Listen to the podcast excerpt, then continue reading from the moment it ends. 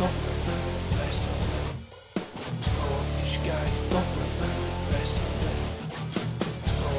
guys guys wrestling.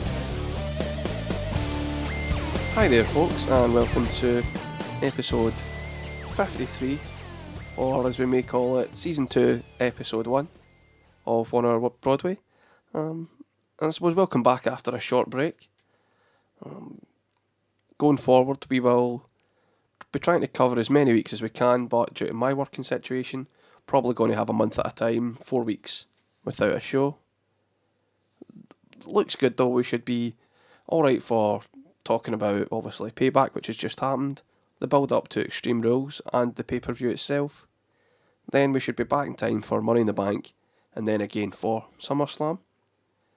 Um, however, before we speak about Payback, Raw, anything else like that, we'll rewind the clock about a month to WrestleMania, WrestleMania weekend, which Maxie and myself both attended. Um, the weekend itself was great. Everything about it was what you expected. I mean, there was so much stuff on. There was something for everybody. Um, NXT was the. I'm not going to say easily because everything was, was actually of a good standard, but NXT was the best show we saw. Um, I mean, the, the thing that I would put up there against it was probably the the WrestleCon Super Show, not because of the quality of wrestling, uh, but more so because of the talent that was there and getting to see different people live in the flesh. Getting to see Jeff Jarrett apparently drunk, um, which in retrospect was very, very clear. Um, plenty of great moments though, even being at Axxess and I mean, as, as people may may obviously be aware at this point, the whole getting autographs and that isn't a big thing for me. Not a big thing for yourself either. Nope. Um, but it was a, a great weekend, and even even the, the elements of it being just seeing wrestlers out and about or figures that you, you know from television, like obviously the NXT, Stephanie McMahon was at ringside, Linda McMahon, Jim Ross, and then all these supposed super fans. Um, I mean, Sign Guy was, I think Sign Guy was at every show we were at, um, even even that Evolve show. Um, he was lurking about there as well, which is which is fair enough. That's obviously what the guy likes to do, and he, he was really happy to take pictures with everyone as well. Um, even spawning his own Japanese sign girl, um, who is seated right in front of you at NXT. Yep. It's, right in um, front. It's pretty strange. Um, anyway, um, might as well just go back, go over a few key points, and maybe just our general thoughts. Um, the the weekend itself, in regards to wrestling, uh, started on the Saturday. Am I- Is that right? Saturday morning, Friday night, Friday Friday, night. NXT. Sorry, which is a good way to start the the weekend off. Um, great show, every match delivered we got to see Asuka continue her unbeaten streak in NXT, which was great as well. Gives them a top worker to work with all these young up and comers. Makes a lot of sense. Nakamura obviously wins in a great match. American Alpha finally triumph over the revival. And and I mean as good as Nakamura and Sami Zayn was, I thought for a tag team match, the opening match was up there. Um, and then in my opinion, as much as people went on about Nakamura and Sami Zayn, match of the night for me was Baron Corbin. That wasn't he. Um, was the main event with Finn Balor and Samoa Joe. Um, that was a great match. And as I'd mentioned, we did have Austin Aries making his um, his big triumphant debut in NXT or in ring debut at least, and, and beat Baron Corbin, which was quite clear why when we saw WrestleMania a couple of days later. Um, but no, overall, I thought it was a great event, and the main event in particular, the the inclusion, not by choice, uh, of the blood in the match, I thought took it to another level. Um, a lot of people moaned about it, about them trying to towel off the blood and that. It's almost like these people have never watched combat sports. If there's too much blood, it gets wiped away and the doctor comes in and checks. That made it feel even more authentic to me. Um, and it was Samoa Joe, like this was this is classic like 2005, 2006 Samoa Joe, that's what it felt like. Uh, and Finn Balor was, was there every step of the way. Um, so NXT itself was good, and I thought it was a, a good way to start the weekend. Um, maybe a little bit too much. This feeling of every match is like this is intense wrestling, and that's what we do in NXT. We wrestle. Um, it was maybe a bit too much at times. I mean, I, I don't think there was any of the Baron Corbin and Austin Aries match the way they did. It just didn't. It felt like nothing compared to the other matches, and even um, Apollo Crews and Elias Samson didn't even see that. Wasn't in the building for that match, so and I haven't watched it in NXT either. But, was- but it was a good show. I was thinking, like, obviously, see every match has to be dead intense the way they've tried to build it. Maybe putting that on the main show could have possibly helped it, having that as the second match, and then having maybe Corbin versus Austin Aries as a cool down match between maybe the Nakamura and Zayn match and the Asuka and Bayley title match. Because, as you say, every match was like a proper big match feel about it. Fair enough, that's how they wanted it to be, but some- sometimes you just have to try and you know bring the crowd down a bit before you, you take them back up again. Uh, and I think that definitely hurt the the Asuka and Bayley match. Just coming off of that, the big massive thing. Oh, here's Nakamura. We've built him up for ages, and the crowd just needed a bit of time to breathe. and that's the other thing. I felt like there was no point where, of course, they ran some video packages and things like that. Roman Reigns booed out the building. Um, well, obviously, he wasn't even in the building, but when he was on the screen, he was roundly booed. Um, I just felt like there was no break, like no time to go in. Obviously, but that's what happens when it's live television, I suppose, or live on the network. I mean, because every time I ran to get a beer or something like that, it was like there was a match was about to start, and if you just caught the start of the match, that was good. Um, or you had to time it like, all right, one, two, three. Then you're missing them celebrating as you're running to get something to drink or something to eat. But Yeah, that, that was only negative. literally your break was the pinfalls happened. They're going to celebrate. Can I get back in time before the vignette finishes for the next match? That was literally the, the break you had. It was very just continually done. There was a couple of like advert breaks and stuff like that. Basically, like you see uh, on the network. But uh, that aside, just really, really fast paced. How is? But then it was it was good. It felt like you went in there, then two hours, two and a half hours later, you were back out. Like where did the time go? Yep, definitely. Contrasting that was, well, not really contrasting it um, so much as the Super Show did, but then the following day we had the Evolve show, um, which is quite early on.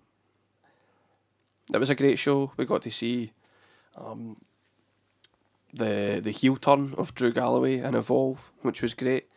Um, which just set up a good few matches down the line for him there. Um, just getting to see a lot of talent you hadn't seen before, and of course everything being topped off by well, Zack Sabre Jr. was was great as well against Matt Riddle. That was a great match. Strange that Zack Sabre Jr. actually lost. However, uh, Will Ospreay and Ricochet was uh, it was insane. It was, something else. I mean, you might want to say it was a spot fest. You might want to say it it didn't look legitimate. It, but it was wrestling, doing what wrestling does, and suspending disbelief. And it was, I mean, it was one of those matches where you're like, everything looks so choreographed, and it's because it is. Um, I don't think I've ever seen as many reversals that I, that you never saw coming. I mean, by the end of the match, every time they went to hit some sort of back move, you're like, all right, cool. So somebody's going to do a backflip and land their feet out of this. But, but that was a great match, and and even online, all the reports, everybody's opinion seems to be that either that or the Ospreay and Zack Sabre Jr. match were the best matches of the weekend, um, including all the WWE th- matches that were on. So it was great to see that. It just shows again just how good athletes they are as well. The fact that they have so many over the top counters for every sort of move. It was uh, it was definitely something to behold. Um, I mean, so that was good as well. It was uh, the venue. I wasn't really that big a fan of the venue. Um, I mean, it was great. You could see all the action in the ring, so that was fine, and everybody was showing their manners, staying seated most of the time as well. So that was great. Um, then obviously on the, the Saturday night we had the WrestleCon Super Show, um, which was that was probably the director opposite from the NXT show. Um, more so entertainment than anything else. Um, even the guys that were that were there to wrestle, it was it was entertaining more than anything. Even the the Progress title match between uh, Will Ospreay and Marty Scurll was very much let's get the crowd on board, be entertaining, and then we can wrestle, which was and it was absolutely great to see that. Um, obviously, that's a match that's been spoke about since they first had it in Progress, where Marty Scurll won the title from Will Ospreay. Um, it was one of those matches that you must see. Um, that was certainly up there. I've seen Pentagon Junior um, in person twice. that was great. Yep, in one night. Um, and also seeing all the other, the other guys who Lucha Underground, um, uh, Drago, Drago, even Aerostar, and then I mean Fenix was supposed to. He wasn't there. It was uh, Octagon Junior instead. Uh, but that that was a great match as well. um, again, it was just strange seeing all this talent in one place, and and I mean there was some some comedy there as well. Obviously, you had Colt Cabana and Chuck Taylor teaming against. I have no idea what they were called, but they were very much going with a, a, a Boy Scout gimmick, which was which was quite entertaining. Um, that was great, and that also built up to the. I was going to say all built up to the the Joey Joey Ryan and Jeff Jarrett five on five. It was really there was a match after that still, but we also had the Matt Hardy and Lance Storm, which included the coolest thing I've ever seen in professional wrestling when Lance Storm caught that streamer. Like, he didn't even catch the streamer landed in his hand. That's um, so that that was amazing. That was a great match as well. Um, for the Omega Championship, with Matt Hardy claiming it was for the TNA Championship, although he'd already lost it. Um, so that was great. With the five on five with Joey Styles against Jeff Jarrett, and obviously it was basically just indie wrestling against Global Force Wrestling. That was quite clear. Match was good though, although most of it was. Pr- I think if you look at the time for the match, most of it was spent with Jeff Jarrett ripping on the crowd, um, just generally being drunk, and Karen Jarrett just spitting in people. Did get to see some some cool stuff though, um, including.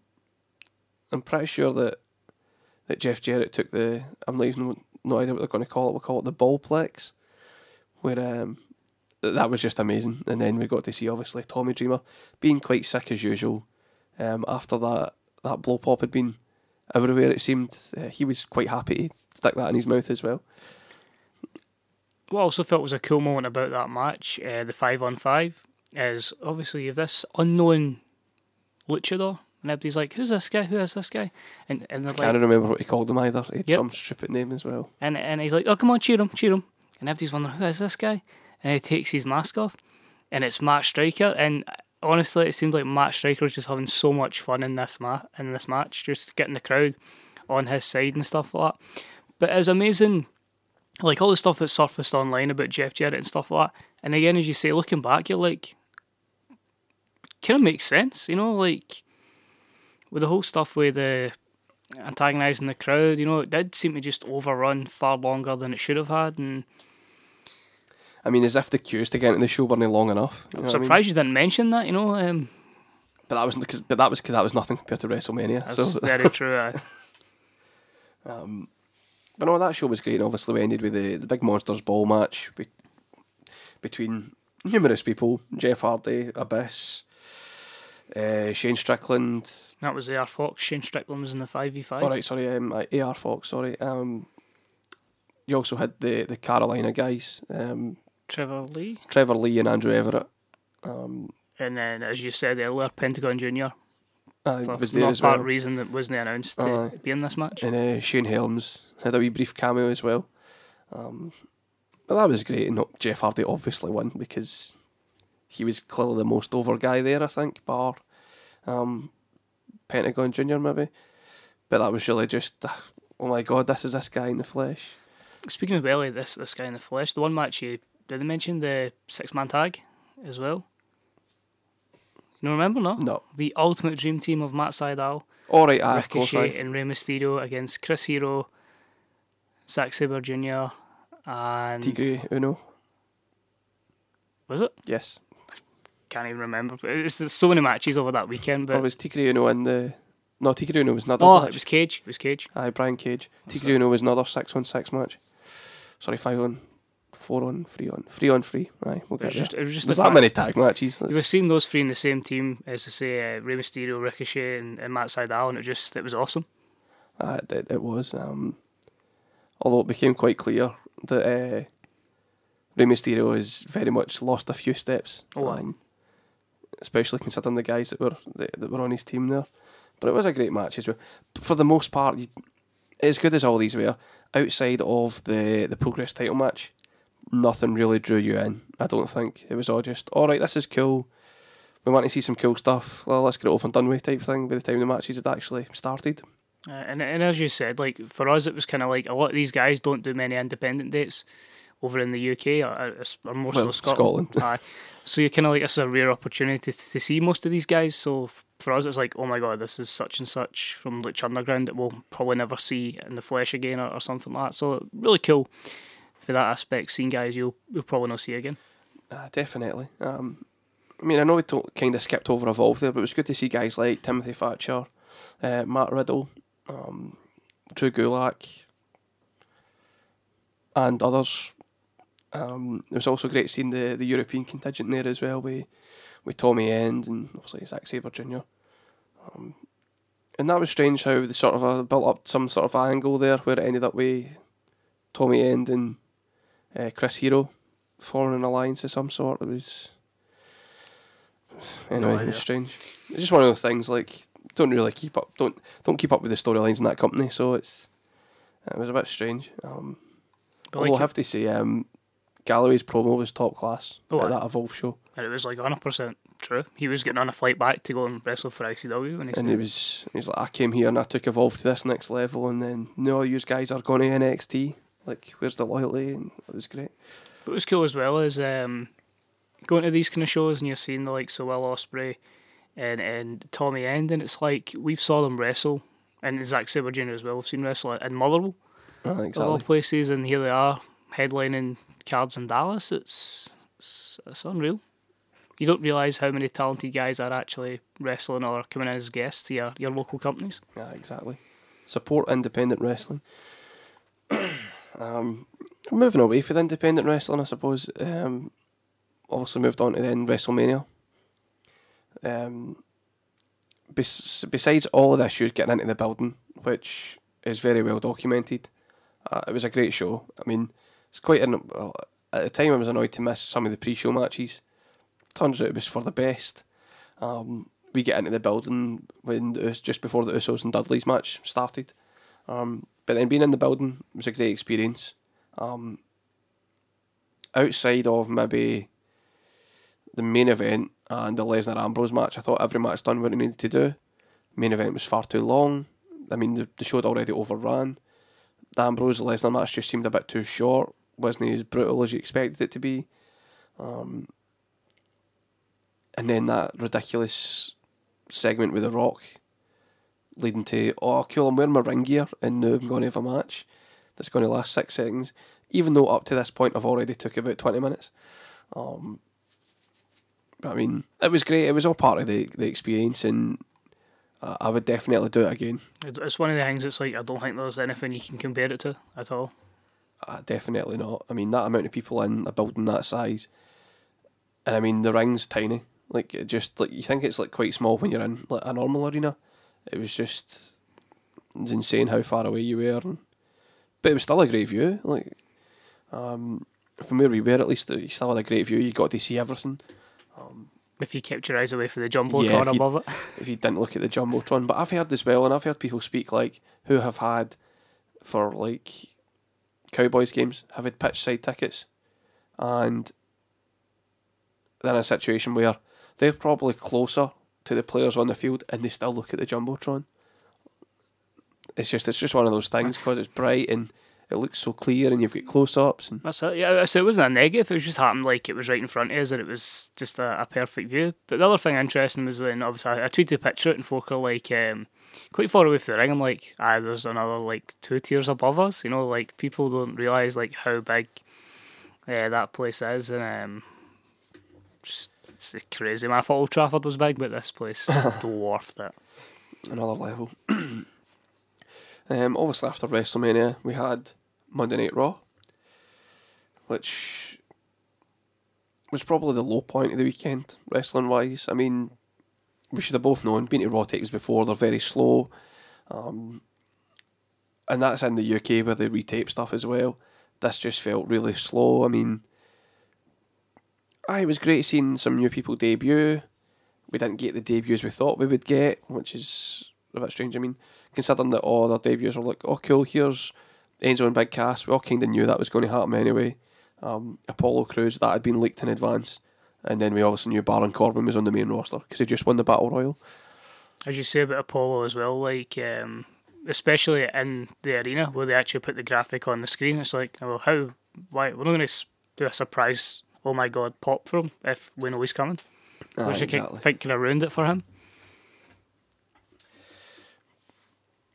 That's fine though. I mean, it just seems like I'm not saying it's it's happened because of this reason, but they need a guy that can do moves that pop the crowd, and is just a complete baby face.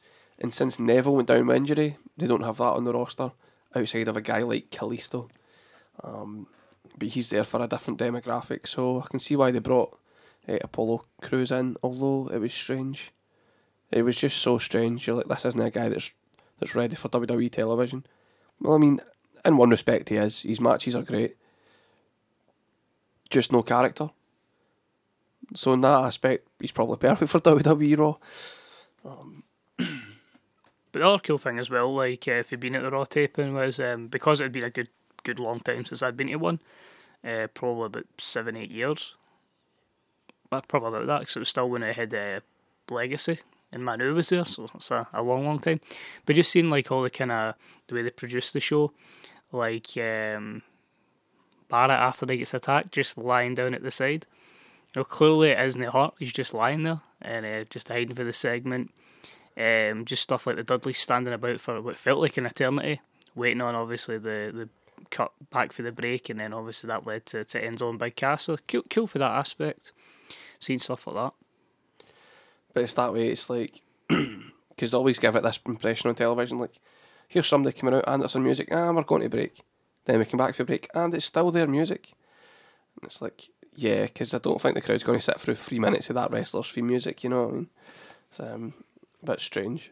I mean, it was it was crazy though, because I mean, you go to Raw and you expect to see all the same old faces, and it, it, was a lot of new faces, which was good and bad. I mean, but really, you're going there for the the post WrestleMania Raws. Were there for like oh a big debut or a big return, and we never got that. Um, I mean, Enzo and Big Cass was was great. It was it was really entertaining, but you just get guys coming out and cutting a promo, and that was it. You wanted some sort of impact, which is why I felt we were kind of robbed of the debut of um, Gallows and Anderson. I mean, I would have taken that over pretty much anything else on the show. But I mean, it was cool. It was cool to be there, um, be part of that experience, and look forward to doing it again.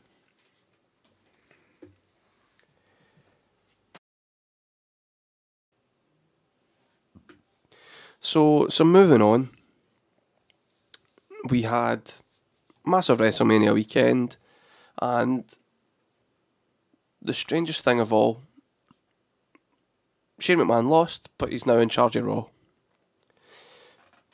And this has went on for weeks now. So we're bringing new talent in, giving uh, new guys an opportunity to shine on the show, which is great. It just feels like WWE will refuse to leave this. We need to have an authority figure thing alone. They're just, I mean, when they didn't have someone to put on television, they made an anonymous general manager. Like, there's just, they can't get away from this. It's something that was never in wrestling until the Attitude Era, and it's not going away. Um, and I think that's what's hurt WWE the last couple of weeks. It's just,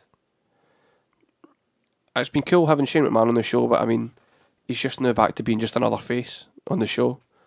It's, and then this build up to payback. I mean, it, for the most part, it was great. I did like the AJ Styles Roman Reigns thing building into it. That was good. Dean Ambrose, Chris Jericho, enjoyed that as well. Sami Zayn, Kevin Owens, obviously, without saying. Even the build up to the tag team title number one contender match, that was good. But it just felt like, right, what we're going to do at this pay per view? Oh, we've got all these great matches. So I think we need to have about a 25 minute segment where we've got the three primary owners of the company, or well, two primary owners of the company and their family member arguing about who should run the show. That's a great co main event after this supposed new era in WWE. And it just at home that nothing's really changed. There might be some new faces, but it's the same as it was before. Um, and that was the biggest issue I had, not just with payback, but the whole build up to payback. It just became clear that it's going to be people having issues with Shane McMahon, people having issues with Stephanie McMahon, them having issues with each other, and it's just going to build up to SummerSlam or further down the road at Survivor Series for control of the company. Um, and it seemed obvious from maybe, well, it seemed very obvious last week when obviously they built up this decision. But you just knew that's what was coming the whole time. There was no avoiding it. Um, and that seems to have tainted everything they've done, sadly. I don't know. The way I'm looking at is um, going way back to WrestleMania. Undertaker needs an opponent. We don't have MD. Shane, what you doing? We'll, we'll bring you back for this short run. We'll make people believe you're going to be here for a long time. Uh, but we really don't, we don't want Undertaker to lose, so you're going to lose, but you're going to look good in victory. And it seems like because just getting back into the atmosphere of being in front of the live crowd, as if Shane's went, no, I'll stick around. I, I don't think he was meant to be here long term. I honestly think it was just till WrestleMania, and then I think plans changed. Um, and then for there, it's just like, how can we sort this horrible storyline we've put together out? And then it's kind of like, well, you threw yourself off a cage. You must be wanting to do anything. Well, we'll give you a shot and charge her on, and just continually doing that. I have to say, I don't have any issues with the storyline in itself. And this is what I loved about, and we will get to it, obviously, in the talking about payback and that, but the promo on during payback even, and that co-main event slot, which annoys me no end. But in that co-main event slot, we had this big promo segment, and you had Stephanie McMahon running through a list of things about Shane McMahon, like making them sound like a detriment, when in reality, everything she said is what Vincent McMahon is. Every single thing she said related to Vincent McMahon as well, and it's exactly why he would put Shane McMahon in, control of the company. And I love that, and even the the promo on the post Raw Wrestle post WrestleMania Raw even, um, he talked about like I get a bit of respect for you, um, having the balls to do what you've done, like standing up for what you believe in and blah blah. Like I've got no issues with that, and him going, right, damn it, put you in control of the company, because who are you going to actually put in control of the company? A guy who isn't a professional wrestler and lost to the Undertaker at WrestleMania, or a guy who is your son-in-law, um, along with your daughter, who were embarrassed in the main event of WrestleMania. Who do you really want to be the person running your company? Like, mm. so I was I was fine with it for that point of view, but I hated this whole thing of like we'll give you one week, oh wait we'll give you another week, oh public demand we'll give you another week.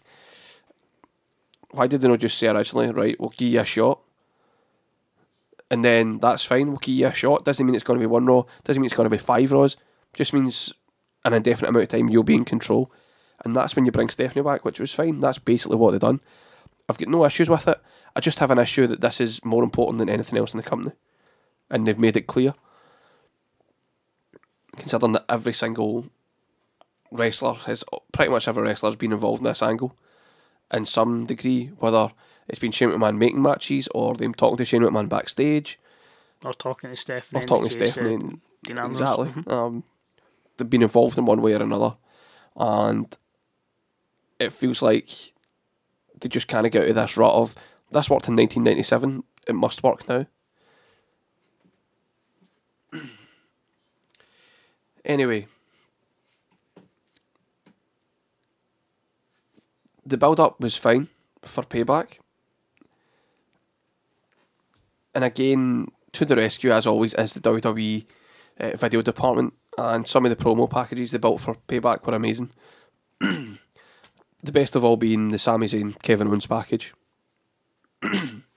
which was spot on, detailed their history, um, meeting through wrestling, it being the thing that, that binds the both of them as people, um, all the way through to the jealousy from NXT up to now. That was great.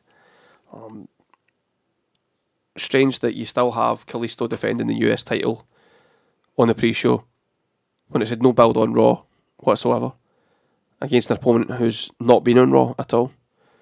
Um, I don't think Kalisto's been on Raw either. I'm not sure. You've got me thinking back. I can't recall him being on Raw. No. Anyway, that's fine. Um, then also you had the whole Intercontinental title thing with Cesaro, which is fine. The build to that has been okay.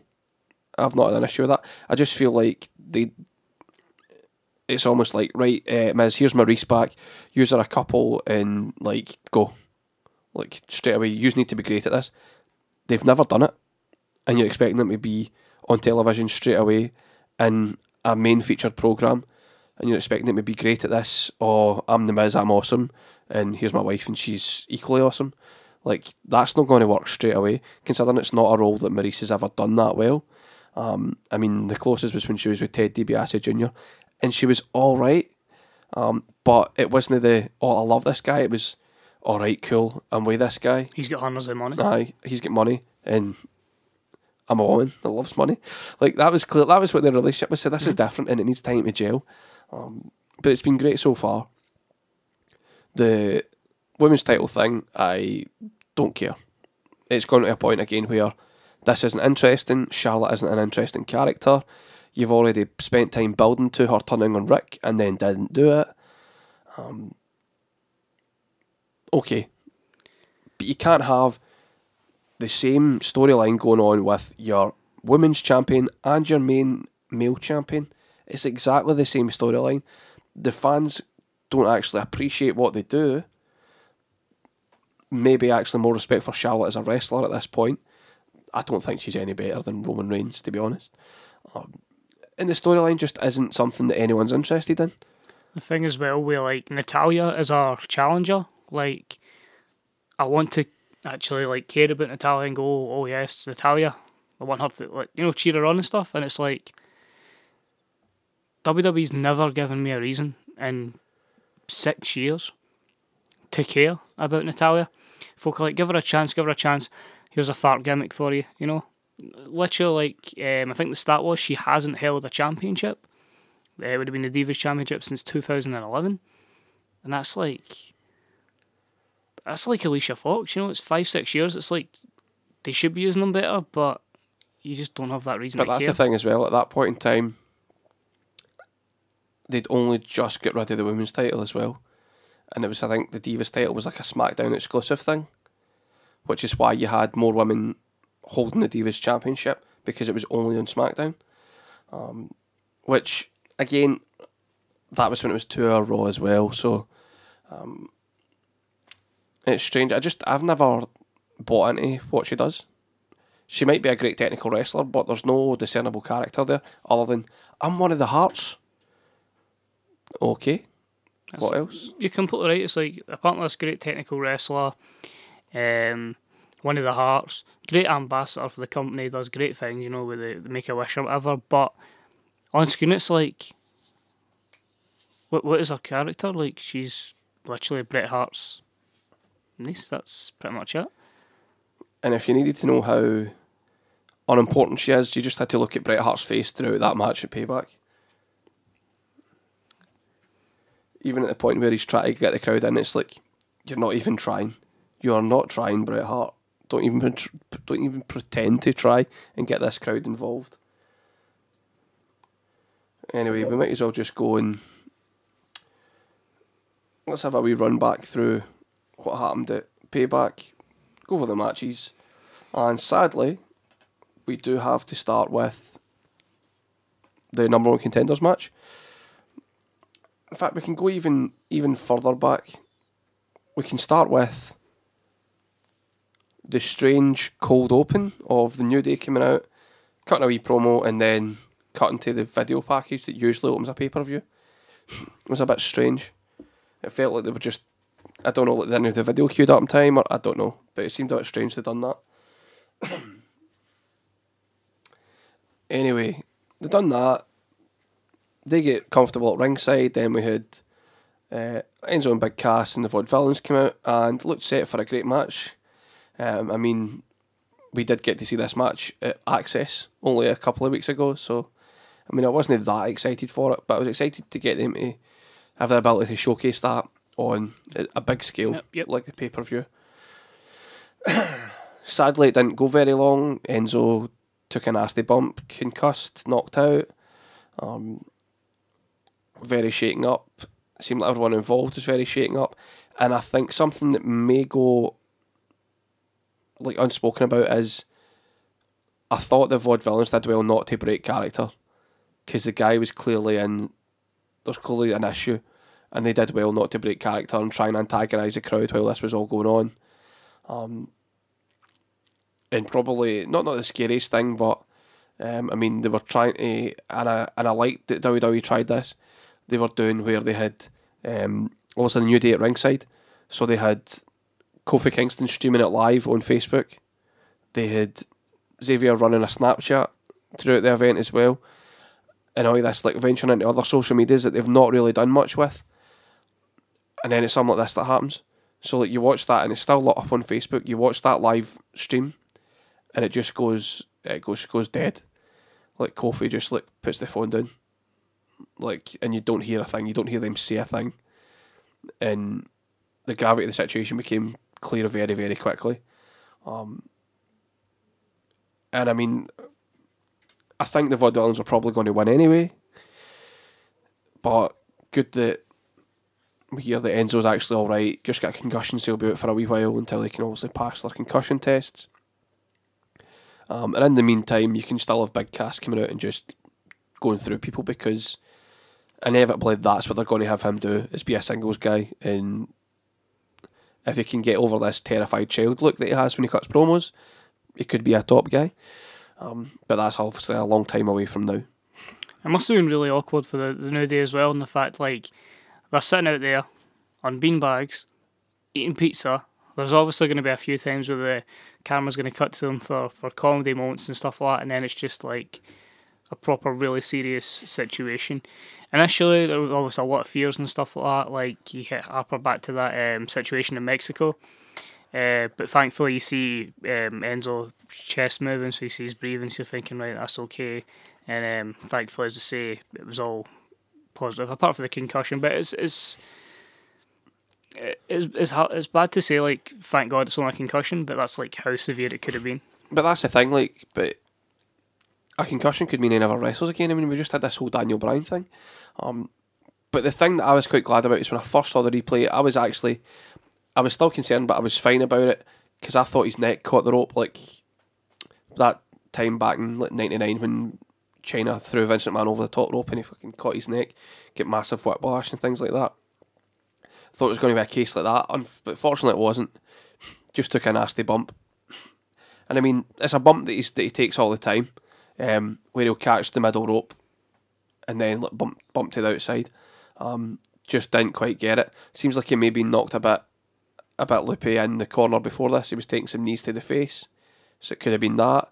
Could have just been mistimed. Could who knows? But I don't think it's something that Simon Gotch will get any backlash for. It's just one of those things that happens. Um, but that's the thing when you see the bump that Enzo takes normal. I mean, he, done it at um, Roadblock. He done it at Takeover London. It doesn't look like a safe bump that he's taking anyway, and I think he might get rid of that um, for his Arsenal. He, he spots that he puts in his matches. Um, just to step back for a second, we had Kalisto beating Ryback for the US title, um, which is one of Ryback's best matches, one of Kalisto's best matches, and I have no issues seeing them compete again. However, that's obviously not going to happen. News coming out that Ryback's having contract disputes, and I can see his point. This is a guy who, if he never get, if John Cena never get injured, sorry, if John Cena was never injured and Ryback took his place in that Hell in a Cell match, I think Ryback could be your top guy instead of Roman Reigns just now, easily. He was that over until that match, and then things just slowly went down for there. Um, to a point where he's now the pre-show stopper. It seems like.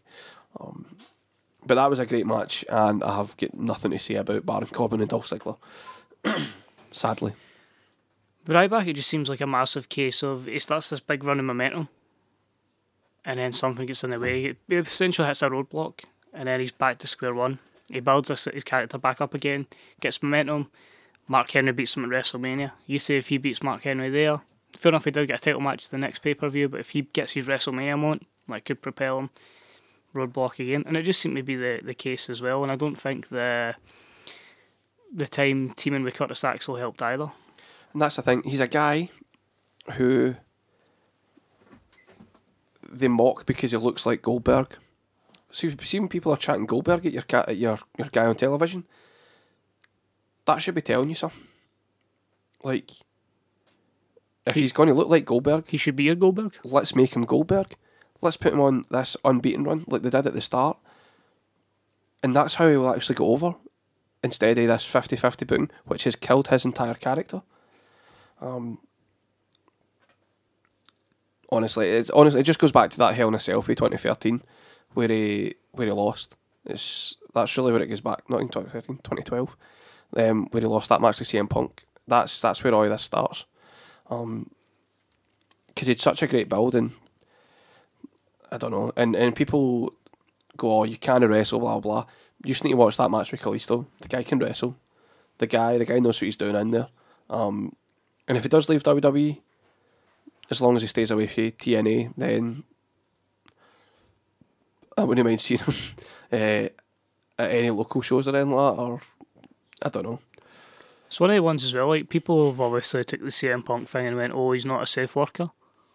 He saves Kalisto, and he saves him from a He saves him big time. Uh, It's the fact he not only just saves him, but he probably gives him like the perfect landing. He literally catches him and just puts him on his feet. And I thought that's that's fantastic, an absolutely amazing save for uh, for Ryback.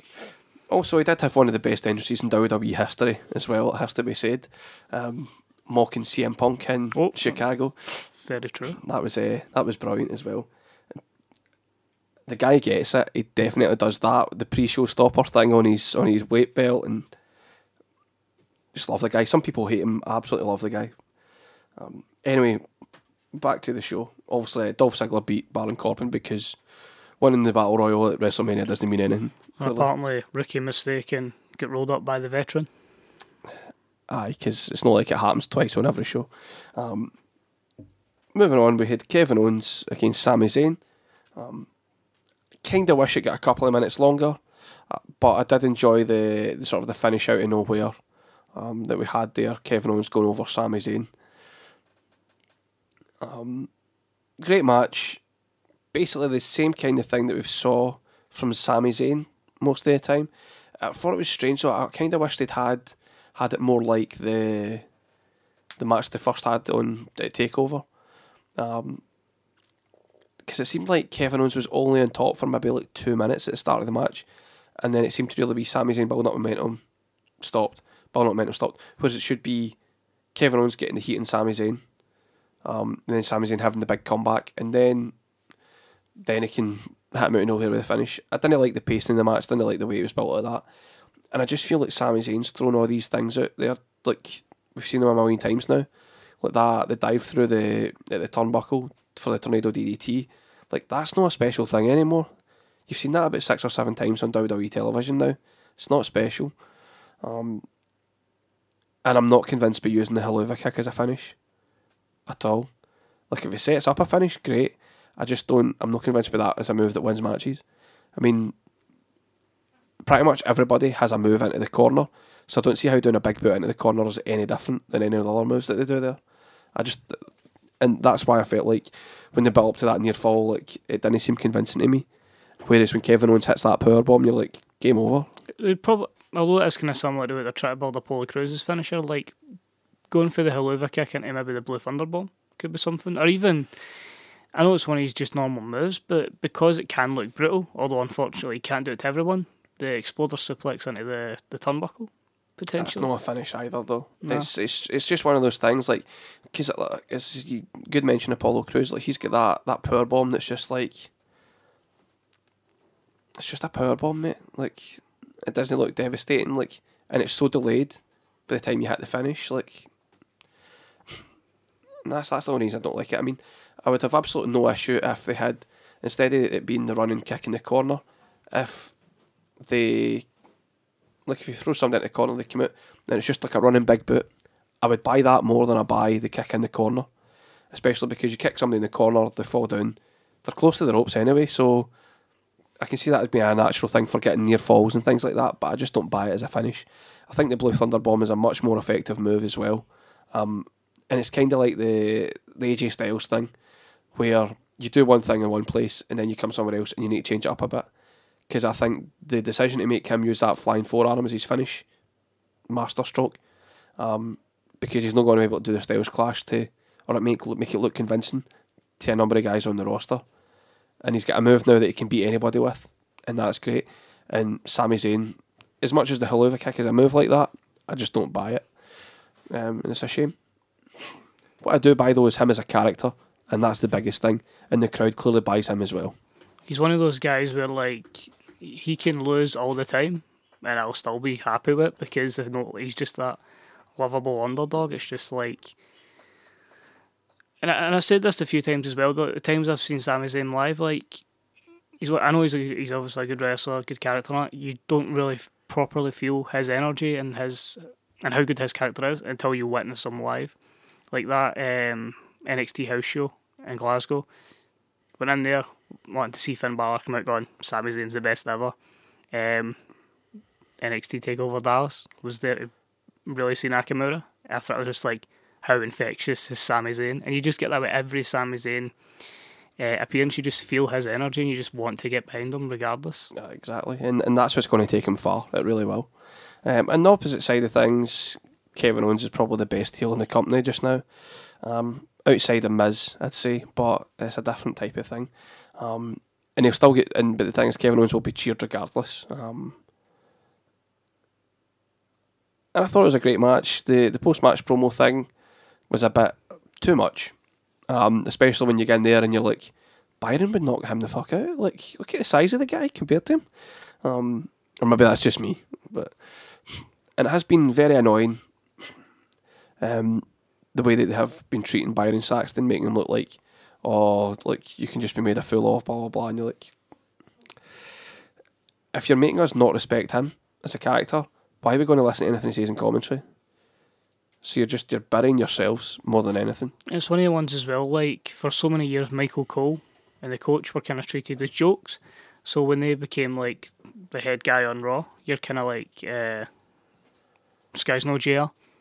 Aye. I think I think if you don't have Michael Cole getting bullied and stuff like that, I think you take to Michael Cole. Like we're not getting Mauro Ranallo like that, and folk Aye, are going, exactly. fair enough, great commentator, but you're you're respecting him a lot more.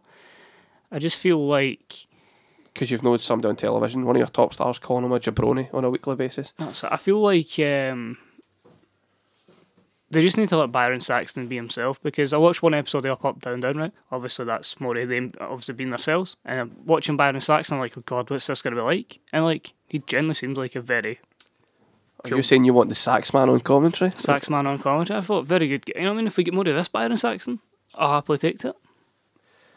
Uh, definitely. It's just that they're trying to. I don't know what it is, but I mean, I'm absolutely sick of the commentary. Love Michael Cole. Think Michael Cole does a great job. Don't like JBL in the slightest. Um, and then when you sit and you compare to what Mauro Ranallo does, it's a total different level, regardless who's next to him. And that's why I think, and I've only watched a little bit of SmackDown, but the commentary in SmackDown is a million times better than it is on Raw. Um, I think a big part of that as well is to do with the King being a heel again. Definitely fits him a lot better. Um, but I, I don't know. It's I've always and I, I'll bring it up now, and I bring it up maybe on a monthly basis. But I think they need to change the way that Raw is shot completely. I think it needs to be done like how sports channels will shoot sporting events. Um, so, like when you have UFC on Fox or uh, a UFC Fight Night, where it's on Fox Sports and it's not just the UFC streaming it, you have your commentators ringside, you have your announcer in the ring announcing the matches, and then you have the people in the ring. That's just like wrestling. But the people in the ring, uh, uh, sorry, at ringside doing the commentary, aren't trying to tell you anything other than what's happening in the match, what's the storylines going into that match, and what's the storylines coming out of that match. All the other stuff is told by people in a studio somewhere. And I've got no idea why WWE hasn't switched to that format. Absolutely no idea. Like I would much rather where you have someone like Mauro Ranallo who can call the action perfectly, being your play-by-play guy. Maybe you do need to have a colour commentator. I'd be fine with him. Just a two-man team, him, and then you have your your heel, him and JBL. Do that, absolutely fine. Then in the studio you can have Michael Cole and Byron Saxton. It doesn't need to be in an actual studio in Stamford, Connecticut or anything like that. It could just be something backstage, but you don't allow it to be in backstage or is the way that I've always thought they should do it. Have it up in like one of the boxes in the arena. So you've got the arena in the background. It's like, oh, we're cutting back, and then they can talk about other stuff. What else is coming up tonight? And it's like, and we'll take you back down with Mauro Ranallo at ringside. And then the entries are coming I'd prefer that amount of times instead of having to plug everything during a match. Or even something like the case of um, even sticking with Michael Cole and and just cut back to the pre-show panel and just call them your whatever panel or whatever. I, I, I don't like the people on the pre-show panel. That's why I wouldn't. Nah, fair enough. But that's fine. But, but Michael Cole does that bit the best, Mhm. talking about everything that's going on, and because he's got so many things to say and talk about. That's why I think he's better suited at taking away the match calling aspect. Although I think he is great at that as well. If you if you take that away from him and just have him do this the storyline part, he'll excel at that because he is a reporter. That's what he does. He reports. Um, and it's a little change like that I think would make a massive difference because you can even have like we'd always do this or cut into commercial break during a match, which is annoying. They shouldn't be doing it, but if you do that, where you get the commentators and then they go to commercial break, then it cuts back. You have the big screen, you have the the match ongoing. Don't have the commentary, but you have like a wee like say they do the, double shot.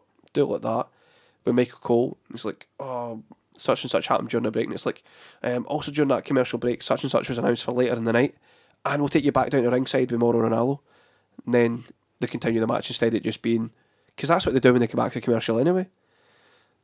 I don't know. That's maybe just me thinking outside the box, but it's one of those things that that's still annoying. Michael Cole is a great commentator, doesn't get the credit he deserves. You just need to look at that Beast in the East show that he done the commentary for, Roadblock as well. Um, maybe Roadblock not as much, um, but the commentary was on a different level. It really was. And uh, as I've said a few times, what baffles me is every show when he comes out, he gets booed, and JBL gets cheered. JBL is the bigger problem. He is terrible. Where it's wah wah wah Michael and all this kind of crap. It's just what makes you want to turn it off and stuff like that. Aye. Anyway, moving on. We had The Miz defending his title against Cesaro. Um, good match. This is where I think Maryse worked great on the outside. Um, Kevin Owens in commentary was amazing as well. Um, in fact, Kevin Owens in commentary was probably as good as the match itself, um, which is a shame unfortunately it did distract you for the match a little bit. Um, but Cesaro was great. Miz was great attacking the shoulder and things like that. And then obviously just built up to Sami Zayn coming out of nowhere and attacking Kevin Owens. Then brawling about and then obviously them ending it ended up distracting Cesaro or distracting the referee as he tapped out the Miz to the crossface. Uh, which was strange that he went for that instead of the sharpshooter. Um, but if they can make that his move, then I'm absolutely fine with that. But anyway, Miz taps out with the ref distracted. Cesaro, just being naive, gets up and knocks the Zayn and Owens off the apron, um, allowing himself to get rolled up. Schoolboy error. Happens. Um, but I was fine with that. Uh, I really was. And then obviously we got this whole thing where they all attacked each other at the end of the match and you end up with um, just madness. Um, and I, I thought it was a bit strange because Sami Zayn left awfully quick when Kevin Owens beat him as well. then so obviously he attacks him out of nowhere, which was which is good getting him getting him back for a couple of weeks ago nowhere. Also Kevin Owens attacked Sami Zayn. But I like this thing where they've sort of just transplanted this. These are three guys that were going for the WWE title a couple of weeks ago, and now they're going for the Intercontinental title. I liked how they've just sort of transplanted that down, so it will elevate the Intercontinental title. What I like as well is before it, you were kind of like, Miz should not be beating any of these guys. But with that roll up victory, you're kind of like, "Eh, maybe it does belong in this tier. You know, he just needs the kind of couple of wins that just kind of gets him to where he should be Just in the makes him more Yep. legitimate. That's, that's what's been missing. Then we had Dean Ambrose against Chris Jericho, um, which it was a solid match. Um, it's the only the only issue I have with the heel Chris Jericho is a match takes about five minutes to get started. There's a lot of just like no no no ref back him up in the corner. Count to five now because I'm in the ropes, or I'll slide to the outside. Um, then I'll wait till he comes back in. Then I'll attack him dirty, and then I don't know. I just I'm not a fan of that. I mean, I've seen it too many times. It's the same thing you get for Jericho. They'll heel Jericho every match. But again, Dean Ambrose was great in the match. The crowd was firmly on his side. Um, strange one, strange like this. It's the first time I feel like they do this build to something that could be like that could be one of your top storylines. It feels like it's still on the back burner a little. And the real main point of contention is that Shane McMahon took away the highlight reel for Chris Jericho, which is fine because it plays into his character just now. Um, but his issue should be with Shane McMahon, not Dean Ambrose. And I don't know, it just feel like it was a bit of a cluster in the build up to this. um, but the match itself was fine, went a bit too long, especially if when Dean's just going to win with that, that dirty deeds. It wasn't the cleanest looking finish either. Um, it looked a bit clumsy. Uh, but it was good to see Dean Ambrose go over after losing at WrestleMania. As you say, the right the right guy won. The guy that needed the victory uh, got the victory, and then you've got a guy who's beat the number one contender for the championship. Uh, has been beaten by by Dean Ambrose, so it helps elevate him as well. Ah, exactly. And I think they're in that case where they need to keep him strong. They need to give him stuff to do, but they need to keep him away from Roman for a bit. aye. So using people like Chris Jericho is, a perfect role for, for both guys at the moment. That's the that's the issue at this point in time, isn't it? Because I mean, they've been side by side and facing each other for so long now that you need a bit of that, a bit of freshness before you can put them back together again. Although it definitely will continue. Um, then in the co, well not the co-main event because that was a promo, but the second last match of the evening was the women's title match, and after all this time, try to build up the women's division as being like this is meaningful. These women can wrestle. They're not divas. They're women. Um, they're superstars just like the men. Blah blah blah blah blah blah. And then what do we do? We pop it back into the slot before the main event, where the women's division has basically crumbled away to nothing over the last ten years. So they found themselves back in that slot, and they had an okay match, which ended in the I can't even count the number of screwjob finishes they've had in WWE, but possibly the eighth or ninth reincarnation of the Montreal Screwjob um, is the finish to this match, which was just terrible. It's one of the ones. It's like you're using something in the late nineties that happened in the late nineties. Sorry, in, in present day. Would something you done in the late seventies have gone over in the nineties? Absolutely not. And I just feel like Oh no, it would have actually because seventies wrestling is based on logic and things like that. Well, okay. But it's just one of the ones where, like, as you say, you try to establish this women's division. You know, you try to make it as legit as possible. Then why do you need? Screwy finishes. I know let, let, let them establish this division to as, as high a level they can get. You know, it's just it's still in its infancy this new division, and it's just And it's just the fact that it's like, all right, cool. We've got this. I thought that we're going to have Becky Lynch and Emma on the show. We didn't have that, which is fine. They've got to clearly build that to Extreme Rules, I think. Um, which I've got no issues with. Sasha Banks just seems to be nowhere at this point in time, which is really concerning. Um, I think they need to be very careful because if they continue this whole, oh, Charlotte, women's division, Charlotte, Charlotte's the one on top, blah, blah, blah it's just going to go back to the way it was because if you're keeping these other women off television, no one's going to care. And then you're too reliant on these um, good crowds to then have a, a rollover uh, to the reaction to the next town. Like that's why I always feel like they they need to sort of try and book their towns better sometimes because when you go from a place like uh, Chicago for your pay per view to St Louis for your television, it's not going to be the same.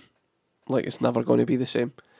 Um, unfortunately, that's just the way it is. Um, match itself was okay for the most part. We've seen this match about three or four times now. Nothing about it surprised me, and I was just annoyed that I never put money on Bret Hart to put Ric Flair in the sharpshooter because I think that was you saw that coming a mile off. Especially a good price as well. Yeah, exactly. Um, Bret Hart had no interest in being there. He said this publicly. He was only there for Natalya. Um, so that was fair enough. Um, and I mean, you thought I thought they'd have went more on with the the, backstory between Ric Flair and, and Bret Hart as well. Like, um, Ric Flair never wanted to drop the title to Bret Hart, or whatever name they did lose, like no one was watching. It wasn't on television. Um, but that was fine. Again, it's one of the ones, but if they sell you Natalya more as a character, you get into it. It's just like Bret Hart's niece. She's a good person. she's a good person that's been a heel for most of her professional wrestling career. That's cool. Um, but again, I just can't buy into that character. So moving on to the main event, Roman Reigns and AJ Styles had a absolutely brilliant match, which ended up with AJ Styles winning by count out, which obviously isn't great because he doesn't get the title. So Shane McMahon comes out and says, "Right, no countouts, match continues." and Roman Reigns gets disqualified for the most bullshit thing I've ever seen, where he catches AJ Styles coming off the top rope and apparently it's a low blow. Right, okay. Clearly unintentional, but they disqualify Roman Reigns anyway. So, I mean, after AJ Styles pins, or sorry, beats Roman Reigns twice, and Stephanie McMahon comes in and goes, right, restart, and it's going to be no disqualification. We're going to have a winner cool. You've kind of telegraphed that it's going to be Roman Reigns at this point because AJ Styles has already won twice. Um, and then, of course, after a couple of minutes, you get Gallows and Anderson uh, coming out, getting involved, taking out Roman Reigns, st- which still isn't enough to secure the, the win for AJ Styles. Um, then the Usos come out. It Seemed to take them a long time to actually get, get their way down there and they, they, they deal with Anderson and Gallows. Um, and then it just builds this big crescendo of everybody battling out, battling outside. Roman Reigns does his big dive because he does that every pay per view. Um, AJ Styles manages to avoid it, hits the big uh, forearm, and lays out Roman Reigns on the outside. Um, and then instead of just rolling him in and trying to pin him, which I thought would have been the best thing to do, um, he rolls him in and then he's getting ready to set up for another forearm, which he obviously misses, and then Reigns hits a spear for the win. Um, great match though, absolutely great match. Um, one of the better matches that Roman Reigns has certainly had, and I think AJ Styles brought that out of him. They have a chemistry between them, which I don't think you can say for uh, AJ Styles and Chris Jericho. Um, but you said look at chemistry with Roman Reigns, and I think that's maybe to do with the it's AJ Styles calling the matches. That seems to make a bit of a difference here. um, I like the having the guys on the outside that that was expected. Um, I was just a bit shocked that there was no weapons introduced at that point. Obviously, Roman Reigns wins, and then they're like, "Well, we're going to do a rematch, and it's going to be Extreme Rules," and you give that away on the pay per view. So why watch Raw? So why watch weeks? Raw? Yep. And that's what you're ending your pay per view on. Um, and I have to say, compared to usual, Reigns sold the beating really well this time. I thought. Um, besides, I think there was one thing. what was it? I can't remember. There's one time he got caught and he didn't really, he didn't get down. It was, it was a bit strange, but we had some great spots. I mean the when they were countering each other, like countering the the Superman punch with insecurity or countering the the forearm with the Superman punch. Great spots, and they all come off really well. Um, just a shame that they, they they had to have it all about the McMahons in this main event. Um, that's the that's the one thing that did ruin it for me, sadly. As I did say you, there was two instances where I thought, you know, God, they might actually put the title on AJ, which is what you will. Exactly, Which you you did want. think that was going to happen. So, like, fair enough, you had the two uh, wins via counting out a DQ, but there was like two actual like instances he hits his finish, and you think, like, they actually get me in and thinking, Sure, they're not actually going to put the hell on AJ, and that's what you want as a wrestling fan. You want to, that suspense, you want that believability, like they might actually do this. Of course, they go, well, no, Roman's going to win, but you still like they've bought me in for that moment, and like as much as I can go, don't really, didn't really want Roman to win, but you got me believing in AJ Styles, and that's that's that's, that's wrestling. That's what you want. Nah, exactly. so of course, this all follows on to Raw, where they clear things up for the tag division. It's going to be the Vaudevillains against the New Day. Um, before I continue, I actually did like that thing about this Raw. I mean, apart from announcing the main event for the next event, sorry, the next pay per view on the payback telecast, which was a bit annoying. They seem to have announced most of the matches for the next pay per view already, which is a good sign. also, we're going to have an Extreme Rules match, which is just a no DQ match, um, with AJ Styles and Roman Reigns as the main event, which is fine. You've got your tag title match, the New Day against the Vaudevillains, which is fine. Um, they decided uh, a number one contender for the US title, which is Rusev, which is great. Um, and I can't wait to see what kind of match he has with Kalisto. Um, you've also got the Intercontinental title. Um, that's not that's still there, and you just it's quite obvious it's going to be a fatal four way match, so that's all right. Um, and then the women's title has already been announced. It's going to be a submission match. Yep. Which is great. Uh, so you've already got all of these things set up, and because I think it's only three weeks, a three week build, or maybe even two weeks. Yeah, twenty first, so you- just another two rows. I know two rows, so a three week build. So that's great. They got that out of the way straight away. Um, and Raw was all right. Um, it just felt like, oh, this is a new era, but again, it's just all about the McMahons. McMahon's run the show. It's all about who the authority figures are, and then the interaction goes for there. um, but I'm struggling with Raw now. I really am struggling to watch the full three hours, especially live. Live, I'll maybe make it to the second hour. Um, maybe finish that second hour if there's something good coming up at the top of the hour there.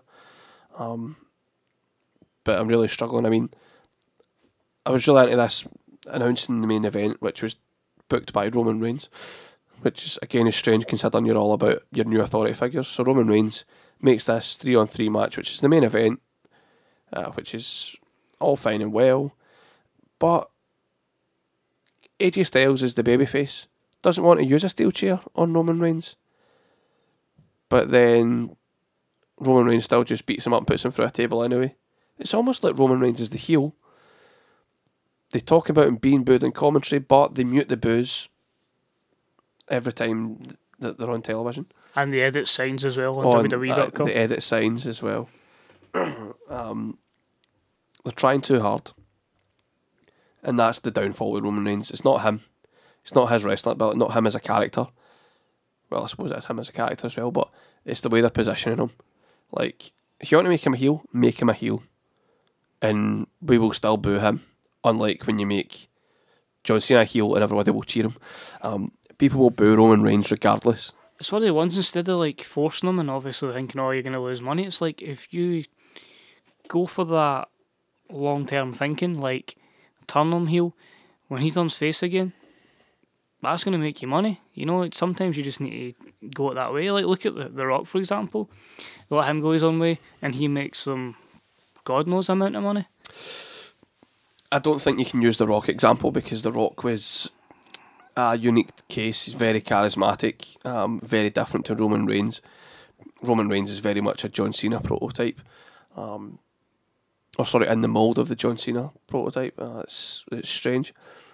It's just not working clearly, and I think that's the biggest reason for the declines in their viewers viewership. Um, and I don't believe that he sells that much merch. I know that he probably does shift a lot of it, but I'm under no illusions that the New Day are probably selling as much, if not more, um, than than Roman Reigns. I mean, AJ Styles stuff all sold out when it first got released as well. So, and I mean, you see plenty of folk with Dean Ambrose uh, gear on. So, I really don't know, and I don't know why they're trying to do this whole thing of pushing one guy, push everybody, make everybody a star. Because when you've got two guys that are on a great winning run, when they collide, that's massive. You know, the other thing I will add about, uh, Raw, uh, like yourself, I'm kind of struggling to do the full Raws as well. Um, last night was actually one of the first full Raws I've watched since we've come back. I feel like it's they have been good shows. They've been decent shows. I just feel some of the matches are too long. I feel like you could easily have like like exactly the eight man tag. I felt went far too long. Like you could easily break up a little bit. Have some of your characters have a backstage segment, or even use characters you're not Aye, using. Exactly. You know, like an example. Instead, instead of flinging 20 guys into a battle royal. Example, you're going to use all the 20 guys, right? Sure, you're not going to do like anything massive with them. Have them hype up the Battle Royal. Just say tonight, uh, I'm Zack Ryder. I won the Intercontinental Championship at, at WrestleMania.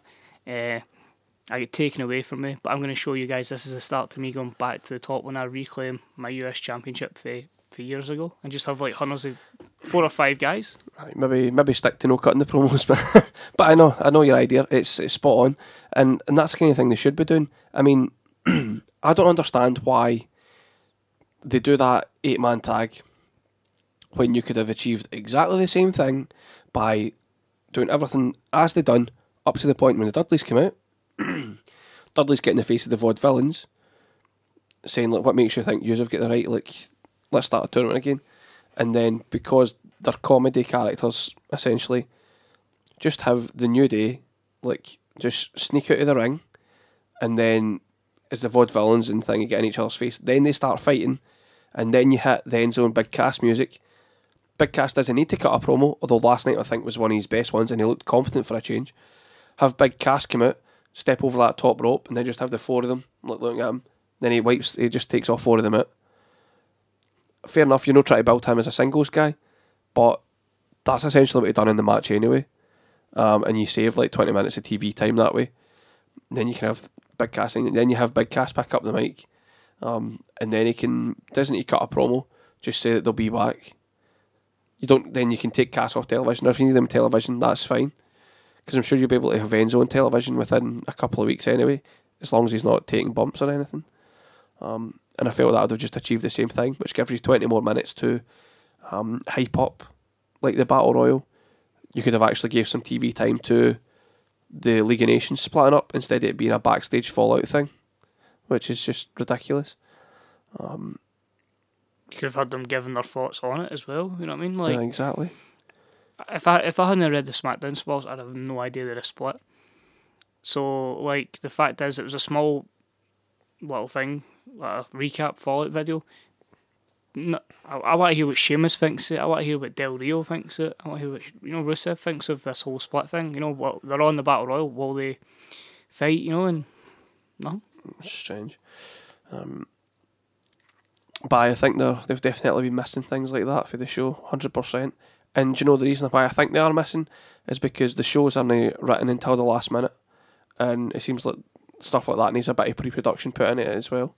Um, instead of just being the same backstage talking to Renee Young. But I've got no issues with that. Pardon me. Those segments are fine for the most part. Um, just strange that it was a, a match like that where um, where you would actually put guys like Apollo Crews in just to get dumped out, or Baron Corbin to get dumped out. Um, just seems strange. Um, and one of the other upsides that I will say about Raw is I have been loving the Primo and Epico vignettes that they've been showing every week, um, and I can't wait till they're back because they're great in ring talents, and I just hope they actually give them some wins. Um, it seems like they will debut on the Raw after Extreme Rules or re-debut even. Um, and I'm just hoping they call them Primo and Epico because it was just silly to call them anything else. And I think that was kind of telegraphed at Axxess when they were called Epico and Primo, although they were dressed up like Los Matadores. It'll be interesting to see how they act on television. Like it's like or, or, Cocky heels, they Aye, have to it's be. Like, uh, uh, we're for Puerto Rico. Is, uh, is that literally just going to be the gimmick when they're actually in the ring? You know, they can't exactly come out with this Puerto Rican Aye, they can. And then at the end of the match, they can get in the like, and then they can just talk about Puerto Rico. with their travel agents. Aye. Strange. But anyway, that's. I think that's plenty to talk about. I mean, there's plenty of stuff we missed out there, but that gets us back up to speed anyway. Um, say, I don't know if we'll have a show every week, but um, for the next couple of weeks, but we'll definitely have one um, previewing Extreme Rules. Then a, a, a show after it talking about Extreme Rules as we head to Money in the Bank. Um, also, we'll at some point, if not both of days, I will at least get to cover an ICW again. But I've just stopped watching it for the main part, for the most part. Um, just don't have the time, and there's so much to catch up on. Um, still caught up in storylines and what's actually happening, but witnessing it and seeing it is a different thing. Um, but they've certainly seemed to have fallen out of favour. With the, there's not as much buzz as there had been. Um, by all accounts, the the Barramania show, the attendance wasn't what it had been for the last uh, for last year, um, and for the other shows in in the bars. Um, also seems like they won't be having it. Well, if they do a Barramania show next year, it won't be on the same weekend as WrestleMania. Uh, or maybe they will, I don't know, just that's what I've been hearing. So, in that regard, pretty strange um, goings on there. Um, but we'll get caught up with that soon, sooner or later. And of course, the WWE Global Cruiserweight Series has kicked off. Some matches in progress and Rev Pro. I think we've got some matches in Evolve coming up this weekend as well, um, which they're calling qualifiers, but essentially, and I think this is genius, it's just so they'll get footage on some of the competitors as part of this series straight away, um, which I think is great. I think it's a really good move. Um, obviously, the, the, the initial qualifiers are Zack Sabre Jr., which is quite obvious, Jack Gallagher, which did kind of come out of nowhere, and I'm very happy about that. Um, every bit as good the technical wrestler that Zack Sabre Jr. is. And Noam Dar qualifying at Rev Pro this weekend. Um, but that was also another obvious one since they were confirmed names of, com- of participants. But as you Um, say with the, the Jack Gallagher thing, it's like I'd heard these up. I think we may actually have seen Pete Dunne as well in one of the Memorial shows. No, No, it was the other one. was his bro. Aye. Uh, but as I say, Done, done. No, I don't know. He's, can't remember. I. I, I remember chanting against him, that's for sure. But like um, with Jack, it's like we all know he's an absolutely fantastic technical wrestler. You know, we were just unsure maybe about the, the character aspect. But Aye, the whole strongman thing. I Mhm. wasn't. I wasn't buying into that. But uh, it's it's a great opportunity. You know, I mean, the guy's absolutely talented as hell, and um, it'll be really interesting to see like um, how he does in this kind of environment, and if they give him a, a proper good chance in the tournament. Ah, I don't think so, but still, well, it remains to be seen. I mean, there's plenty, and this is the thing that people seem to have not grasped is grasped even. Is they're going to have all these qualifiers, and then they're going to have the actual tournament filmed in Orlando. So I don't know if it'll be at Full Sail or they'll just film it inside the performance centre. I'm not sure. Um, in fact, I don't know how they can film it in the performance centre. That'd just be strange. Be a match with no crowd. That's silly. So it'll probably be at Full Sail. They'll have these cruiserweight series tapings, I'd imagine, or maybe it's some of the the house shows. They'll, they'll maybe because it seems like they're going to bring these guys in. They'll be there for a little while, like maybe a couple of weeks. Um, strange. Strange the way it's progressing, and it's like guys are already qualifying, but no everybody's already announced, and um, I'm sure we'll get to see some guys for the the performance centre involved as well, and probably Kota Ibushi at some point. Um, considering that he was he was shown on screen at NXT as well. I don't know if he was shown. No, he wasn't shown on, shown on camera as well, wasn't he? It wasn't just on the screen.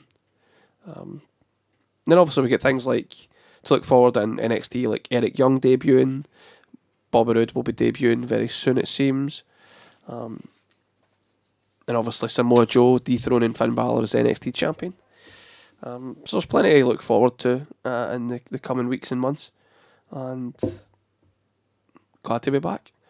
Um, as usual, you can catch us on all your social media uh, at One Hour Broadway. You can also find any information you do need at onehourbroadway.tk. And don't forget to like, subscribe, give us any feedback on any social medias. And you can download us at iTunes or Stitcher, again under One Hour Broadway. Um, and for this week and for the last couple of months, where we've, or the last month or so, we've not been here. Um, thanks for listening.